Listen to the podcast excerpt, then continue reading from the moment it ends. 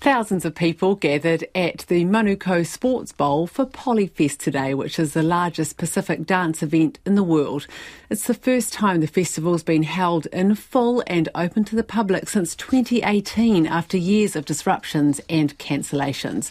RNZ's Pacific Susanna Suisuiki and camera operator Marika Khabazi were there.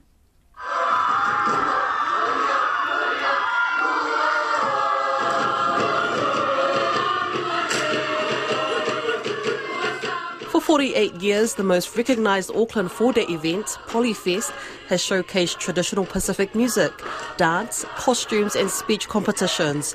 It's a celebration of New Zealand's diverse cultures and youth performances, and the young attendees clearly embrace it all.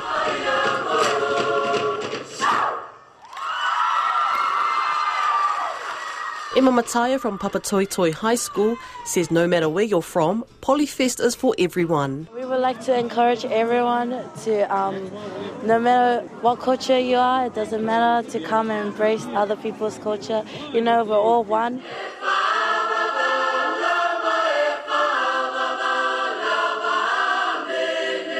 Luciane Patterson and Margaret Troon from Auckland Girls Grammar School say with Samoan and Tongan groups dominating the Pacifica space in New Zealand, it's crucial to have other Pacific groups present too. I think it's really important to me, especially with there not being like a Fijian stage, which is understandable because Fijians aren't Polynesian, they're Melanesian. But I think it's important that we still are able to showcase our cultures here. Four students who travelled from Hamilton say the event is an opportunity for them to strengthen their cultural identity. For me, it's more of a way to show appreciation for my culture. For most, I guess it's most people are like to whakama to show that they're, you know, from a certain place because they might think that others are or they're not really well known.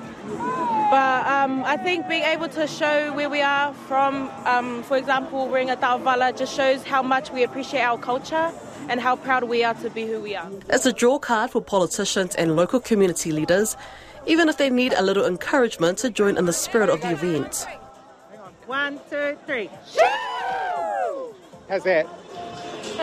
Polyfest is also on tomorrow, while the Māori stage will run from April 3rd to 5th, giving participants time to recover from February's Te Matatini Kapahaka competition.